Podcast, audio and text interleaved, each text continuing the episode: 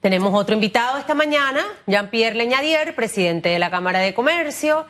Y al inicio del programa, ríase, señor Leñadier. La risa está fingida, como le digo a Lucas, que cuando yo lo estoy regañando y yo le digo, sonríe, y me hace que. No. Que se vean los dientes, señor Leñadier, a pesar de que, de que el camino no está tan iluminado y que es difícil ese, ese caminar, necesitamos estar positivos, pero al inicio, eh, Hugo leía un comunicado y, quisiera que arrancáramos por aquí esta conversación de la mañana, el tema de educación, atinado cada párrafo, cada palabra, cada idea en este comunicado, porque en realidad eso es lo que significa el que las clases sigan suspendidas en este país. Luego nos quejamos de que no tenemos oportunidades y quiero que la gente en este momento se ubique. Llegaron unas personas extranjeras, a ese lo pusieron de jefe, a mí no. A veces nada más no es cuestionar y criticar y juzgar por qué yo no. Tenemos que ser lo suficientemente capaces y ser humildes y revisar, tengo las aptitudes, aptitudes con P, eh, tengo todas esas cualidades que está buscando esa empresa. Probablemente no. Y a lo mejor usted no es el culpable, sino que la educación que recibió nunca eh, fortaleció esas áreas. Pues si eso ocurría antes, esto puede cada día ponerse más complicado para los panameños, porque fuimos los que menos horas hemos dado de clases, seguimos lejos de la educación, nuestra calidad de educación no es la mejor y, y seguimos insistiendo en que debemos tener a los estudiantes encerrados. Eso va a tener una serie de secuelas y quisiera arrancar por allí porque no queremos un país subsidiado de subsidio en subsidio porque la gente no está preparada. Queremos un país donde la gente tenga las herramientas, trabaje y, pueda sostenerse por sí misma. ¿Qué representa este tema de la educación semipresencial parada totalmente por situaciones que se han dado en el camino, señor Leñadier? Y buenos días. Buenos días, Susan, y buenos días, Hugo, y buenos, días, a todos los televidentes. Eh, yo yo me, me sonreí un poco porque quería primero empezar realmente agradeciendo a la doctora Yueca por, por su trabajo de docencia, por compartir con, con todos los panameños su conocimiento em, desprendido de emociones en los últimos meses a través de diversos medios, eh, en lo que realmente es un, un trabajo que, que, le debemos agradecer mucho eh, por, por la información que nos comparte y la manera como lo hace. Entonces, no tengo el privilegio de conocer a la, a la doctora, pero sí públicamente quiero reconocerle eso porque en múltiples intervenciones eh, es muy didáctica y, creo que ayuda mucho a, informar de manera objetiva a la ciudadanía. Con relación a, la materia educativa y lo que comentas, que, que recoge mucho de los, los sentimientos no solo de los gremios del sector privado, sino también de eh, organizaciones médicas, eh, organizaciones internacionales, eh, la sociedad civil en general, que en conjunto hemos emitido un, un comunicado hoy con relación al tema. Primero yo creo que hay que reconocer que el Ministerio de Educación ha enfrentado una tarea titánica durante el último año para que un sistema realmente obsoleto se adaptara a una educación a distancia en distintas modalidades. Pero hoy, más que nunca, eh, se pone a prueba la capacidad de toda organización de adaptarse a los cambios producto de la pandemia y a los que vendrán por, porque la tecnología también acelera los cambios. Entonces no es solo un tema de la pandemia. Eh, y para enfrentar esto se requiere de una actitud proactiva por encima de todo. Al, igual que nosotros en, en, su momento empujamos un plan gradual de apertura de actividades económicas, siguiendo las medidas de bioseguridad apropiadas, que en su momento favorecíamos que, que se diera más rápido, hoy respaldamos el retorno gradual de la educación presencial, iniciando con un proceso eh, gradual, voluntario, seguro eh, de retorno a clases semipresencial. El Ministerio de Salud y el Ministerio de Educación han estado trabajando en las condiciones en, los protocolos o cuáles son las condiciones que deben tener eh, los centros educativos para poder recibir a estudiantes en, una, eh, un ambiente semipresencial, que significa que algunos van a estar presentes mientras otros se mantienen de manera virtual. Hay colegios que hoy ya cumplen con esas condiciones. No es que estamos haciendo un llamado, ni el Ministerio de Educación ha hecho un llamado de un retorno eh, eh, de todo de todas las escuelas a la educación presencial de manera inmediata. Eso no es lo que se estaba planteando. Eh, y, digamos que de ejemplo ya tenemos hoy cuatro, más de 400 escuelas que están dando tutorías presenciales hace varias semanas. Los CAIPIS están operando desde, desde hace varias semanas con resultados positivos. Entonces, el siguiente paso en este retorno gradual sería dar la oportunidad a las escuelas que tienen la capacidad de hacer, eh, de iniciar este, este, eh, este, esta educación semipresencial voluntaria, segura. Porque sabemos que hay más de 1.300 escuelas la dije, que no tienen conectividad. Y sin el, según el mismo Ministerio de Educación, más de 200.000 estudiantes que no se han podido conectar. Eh, llevar el Internet a todas las escuelas del país, a todas, debe ser una prioridad de Estado, pero, pero esa realidad no la tenemos hoy en día. A propósito de realidades, hay realidades muy duras. 1.100 escuelas no tienen agua potable. Nos decía un dirigente Montero ayer en, en debate abierto. Y yo le decía, oiga, sí, 1.100 no tienen agua potable, pero necesitamos que por lo menos las 19 que están aprobadas tengan. Y decía yo esta mañana, con una que lo tenga y tenga todo lo que necesitamos, ya eso es ganancia. Pero demos el paso adelante. El tema aquí es que, y, no es buscando un, enfrentamiento con los gremios, pero tenemos que ser francos. Los gremios eh, de educación, de profesores, maestros, etcétera, son un gremio fuerte. Tienen una porción de poder. Y ellos tienen la posición que ya todos sabemos. ¿Cómo llamarlos a que hagamos esto pensando no en mi porción de poder, no pensando en que ya yo dije que no, sino pensando en, oye, tenemos que avanzar. Le pongo un ejemplo, nosotros aquí, nosotros hemos pasado por diversas etapas. Hubo una etapa en que veníamos, nos turnábamos una vez por semana, pero los medios de comunicación no hemos parado, no hemos parado. Todos los días la gente enciende la radio, oye la noticia, enciende el televisor, ahí están las noticias. Y hay gente que ha estado arriesgando su vida lo que le trato de decir es que buscamos las razones de por qué sí, en vez de por qué no, sin aquellas frases de meter miedo de que es como mandarlos al matadero, que encuentra asidero en mucha tierra llena de miedo. ¿Cómo hacer, y le redondeo después de todas estas reflexiones, la, ¿qué, qué hacer? ¿Cuál sería la llave para que todos miráramos la posibilidad de que sí en vez de por qué no? ¿Cuál sería la fórmula? Pienso que lo primero es trabajar sobre la experiencia y por eso comentaba que ya tenemos 400 escuelas que han estado dando tutorías presenciales. Tenemos el ejemplo de los CAEPIS, tenemos el ejemplo de todos los países alrededor. El, el retorno semipresencial, gradual, voluntario, es el siguiente paso para que los estudiantes puedan recuperar las condiciones que le permiten tener un desenvolvimiento integral en materia educativa y pedagógica. Esto no, desafortunadamente, no se puede lograr en la virtualidad, es una, es una, es una realidad. Eh, como tú mencionas, por más de un año, doctores, enfermeras, periodistas, cajeros, todo el, el, el sistema, toda la industria de alimentos, agentes de entrega han trabajado asumiendo riesgos pero entendiendo que el país y su gente tienen necesidades y queremos todos salir adelante. Simplemente no podemos dejar a nuestra juventud más atrás de lo que ya está. Entonces, tenemos que ser propositivos, tenemos que ser eh, eh, eh, positivos en cuanto a las experiencias que ya se están dando y ver cómo podemos ir poco a poco, gradualmente, con medidas de, de bioseguridad adecuadas y retornando todas las actividades económicas. Esto incluye educación, esto incluye turismo también, eso incluye actividades comerciales en general.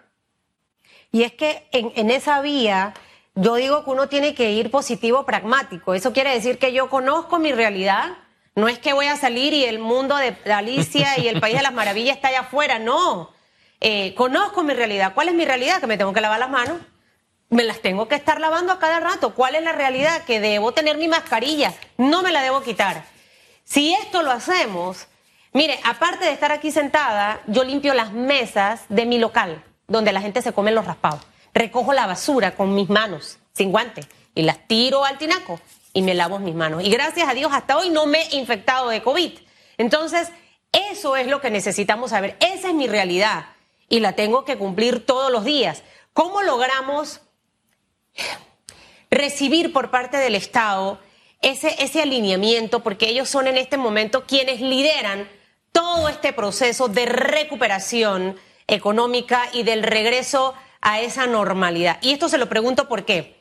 Porque por un lado se hace este anuncio, hoy esas 12, 19 escuelas debieron estar con los estudiantes, 12 eh, probablemente hoy, espaciados en su salón. Esto no pasó. Ahí, ¿qué fue lo que falló, falló señor Leñadier? Por ejemplo, eh, em, porque siento que la intención era buena y ojalá que ahora no cambien a la ministra por ese tema, porque al final, ¿quién la acompañó? ¿Quién acuerpó esta, esta, esta, esta decisión de regreso a clases? Segundo, em, queremos que la economía se recupere. Sin embargo, acabo de ver no sé cuántos locales en Chiriquí cerrados por supuestamente no cumplir con los protocolos de bioseguridad. Y a veces cuando usted va a ver, son unas cosas así mínimas. Yo pienso, ¿será que ahora necesitan multar a todo el mundo, cerrar para recoger impuestos? No sé, mi cabeza mal pensada empieza a, irse a otro lado. De esta manera no podemos recuperar la economía. Eh, poniéndole todavía más ese cuchillo en la garganta a ese pequeño, mediano empresario, no vamos a recuperar la economía. Lo que vamos a forzar es que cierren que más personas se queden sin trabajo y que definitivamente las cosas no fluyan. Turismo, ocurre exactamente lo mismo. Hemos estado en un IME, ir y venir, ir, ir y venir, con decisiones hoy, mañana otras, unas que van por un lado, abro los hoteles, pero no puedo usar las playas. Ahora todo el tema este cerrado de, los extranjeros que vienen de Sudamérica. Eh, veía la historia de unos norteamericanos que iban para el valle, que los tuvieron no sé cuántas horas en el aeropuerto y con tantas pruebas. O sea, por un lado dicen una cosa, pero por el otro las acciones van totalmente a lo contrario. ¿Qué es lo que ha fallado? Y le he mostrado hoy tres casos puntuales en donde no vamos a poder avanzar, sino retroceder. Bueno, nosotros lo hemos, lo hemos dicho por, por meses ya. Vivimos una crisis con impactos en el plano social, económico y sanitario. Y, y reiteramos que dentro del gobierno nacional se deben discutir y sustentar medidas, se tomen medidas de forma equilibrada donde las decisiones no pueden ser exclusivamente del Ministerio de Salud. No estamos diciendo que el Ministerio de Salud no debe participar en las decisiones, pero no puede ser exclusivamente el que domina las decisiones, porque la situación actual nos demuestra que insistir en sobreponer uno de estos tres aspectos sobre los otros, nos ha llevado, nos ha llevado a enfrentar una crisis sin precedentes, eh, sumado a un impacto negativo y contraproducente para Panamá cuando debemos estar construyendo confianza. desde el sector privado nosotros hemos estado empeñados en que se creen las condiciones para que se recuperen todas las actividades económicas, como mencioné anteriormente, para poder recuperar y crear empleos de la situación Esto incluye el sector turismo, eh, donde, por ejemplo, debemos estar viendo ya cuáles son las condiciones que nos pudieran llevar a reactivar las actividades ferias y eventos. en el sector educativo, donde nosotros respaldamos, como lo he comentado, el retorno gradual eh, a las aulas, eh, como, como lo recomiendan diversas voces. no, es un retorno gradual eh, seguro, voluntario, empezando semipresencial.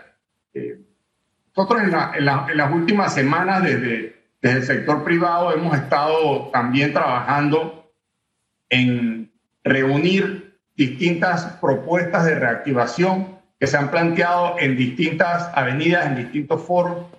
Y, y, este, ese documento se va a estar presentando al presidente y, a, y al país la próxima semana.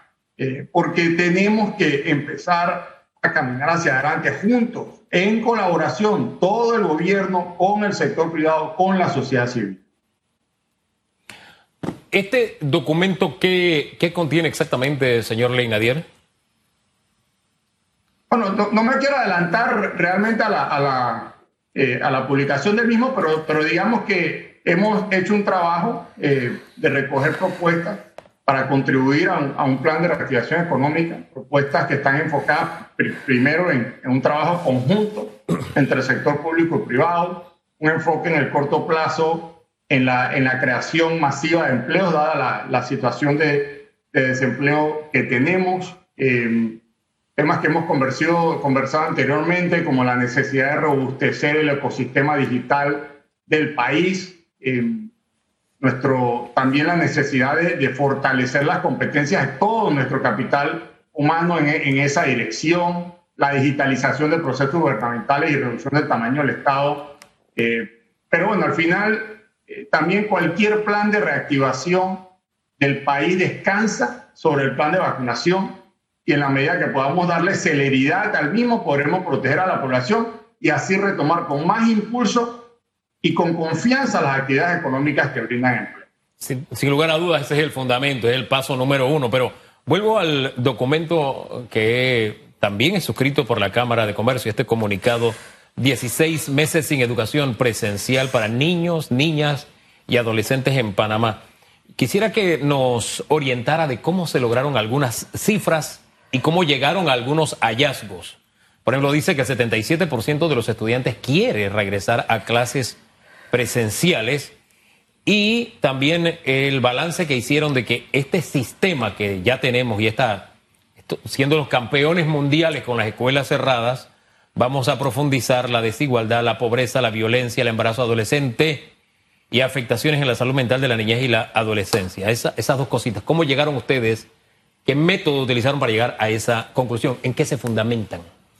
Bueno, gran parte de esas, de esas cifras eh, descansan en, en, un reporte de la, de la UNICEF eh, que, trata de la disrupción que ha habido en el sector educativo y hace una comparación de data de, de, muchos países, siendo un organismo eh, que, ve, que vela por, o que revisa situaciones a nivel mundial. El tema de la mayoría de los estudiantes, un 77% de estudiantes que, desean regresar a una educación presencial o semipresencial, también viene una encuesta realizada a través de la plataforma YouReport. Y, y, se trata de, conseguir data dura que respalde eh, los planteamientos que estamos haciendo, al igual que tenemos data de la AIG que nos dice que hay más de 1.300 escuelas que no tienen conectividad. El mismo Ministerio de Educación que confirma que, más de 200.000 estudiantes eh, no han podido conectarse. Entonces, eh, eso todo nos lleva a que eh, es una necesidad, ya en base a, a las condiciones y los protocolos que se han establecido, y reitero la experiencia que ya se tiene con algunas escuelas que están trabajando tutorías presenciales, como era importante, los CAIP, en, lograr un retorno o el inicio de, un retorno gradual a la educación presencial a través de eh, iniciativas eh, puntuales en colegios puntuales que tengan las condiciones correctas eh, para empezar con una educación semipresencial voluntaria y segura. Ahora, este, este comunicado eh, tiene firma de peso, como digo yo, aparte del resto, por estas le dan un poquito más de, cuerpo. UNICEF, UNESCO, Naciones eh, Unidas. Esto nos quiere decir Grupo Banco Mundial, que en realidad el tema educativo, para quienes piensan que es que son los dueños de escuelas y eh, escuelas privadas que quieren regresar, porque es que quieren cobrar, porque todo lo van llevando a un plano negativo, señor Leñadier. Eh, necesitamos ponernos en marcha con el tema de regreso a clases. En ese documento que ustedes van a entregar, eh, el nuevo documento, usted hablaba del tema de las competencias, sin lugar a duda va a estar ahí incluido el tema educativo. ¿Ustedes como, como gremio empresarial han visto alguna posibilidad de presentar algún plan para ayudar al gobierno de ese regreso a clases? ¿Cómo hacerlo? De hecho, muchas escuelas privadas eh, un grupo considerable ya están listos para recibir a los estudiantes iniciaron el año escolar desde febrero anunciando a los padres de familia cómo sería este regreso gradual a clases. Creo que ahí hay experiencias que pueden copiarse. Esa es una pregunta. Y la segunda, si ustedes guardan las esperanzas, señor Leñadier, porque ustedes han estado trabajando constantemente en propuestas al gobierno. Pareciera que algunas son escuchadas, otras no. En esta oportunidad, ¿sienten ustedes que el gobierno sí va a escuchar y va a ejecutar y trabajar de la mano con ustedes esas dos cositas? Nosotros hemos estado apoyando eh, la iniciativa. Realmente el Ministerio de Educación tiene ya un plan de, del regreso semipresencial eh, a clases, eh, que es digamos que el primer paso hacia la normalización de clases en todo el sistema educativo. Nosotros planteamos hace antes del inicio del, año escolar el establecimiento de un, plan piloto con unas escuelas privadas y públicas que tuvieran las condiciones para un retorno presencial. Eh, eso se hizo. Y todo esto ha sido parte del desarrollo de, esta, de este plan que conllevaba eh, una primera etapa que iniciaba hoy y se ha pospuesto y esperamos que esta semana se den conversaciones para que para que tengamos una hoja de ruta clara en ese, en ese sentido, donde participará el Ministerio de Educación, el Ministerio de Salud, el Ministerio de Desarrollo Social y, nosotros, todos los gremios eh, del sector privado, estamos en toda disposición de también contribuir. Eh, con relación a, al planteamiento económico, nosotros seguramente hemos mantenido una comunicación con, con el gobierno, hemos, hemos sido propositivos con planteamientos desde mediados del año pasado, con todo lo que fue el proceso de apertura de las actividades económicas, medidas a corto plazo, algunas de las cuales se tomaron en cuenta, algunos alivios fiscales. Nosotros favorecíamos mayor apoyo de parte del gobierno a la pequeña y mediana empresa, es decir, no basta solo con el, con el Plan Panamá Solidario, hay una necesidad de, fomentar la activación del crédito local, es importante para la activación económica, en ese sentido hemos planteado desde hace meses la necesidad de un plan de garantías o avales de parte del Estado para compartir riesgos con la banca local y fomentar esa, esa, eh, el otorgamiento de nuevos créditos, porque la situación actual genera una aprensión al crédito privado y sabemos que en este país hay una correlación directa entre el crecimiento económico y la expansión del crédito privado. Entonces, en ese sentido, nosotros vamos a seguir siendo propositivos. Eh, ahora vamos a presentar un documento que, que, se le va a entregar al gobierno y también se va a hacer público. Y la idea es que, que le podamos dar seguimiento a estos planteamientos, una labor conjunta entre el sector público y el sector privado y complementar las iniciativas que, que el gobierno ha planteado el presidente ha hablado de un plan, en, el inicio de la fase 1 de un plan, no estamos claros cuál es la siguiente fase y, por eso queremos fomentar el diálogo para que tengamos un norte claro en el que podamos colaborar ambos. Y que se ejecute, señor Leñadier, porque yo hemos, hemos, entregamos, entregamos, ya, o sea, van a guardar una biblioteca. y, con metas realizables, porque a veces yo digo, bueno, es que mi propuesta es esta, pero son propuestas que en todos los años de República no hemos podido lograr, pero ahora en pandemia y con limitaciones decimos, esta es mi propuesta y yo estoy de acuerdo con que avancemos, pero estás poniendo metas imposibles. Metas realizables, o sea, poner los pies sobre la tierra y avanzar paso a paso, que de eso se trata.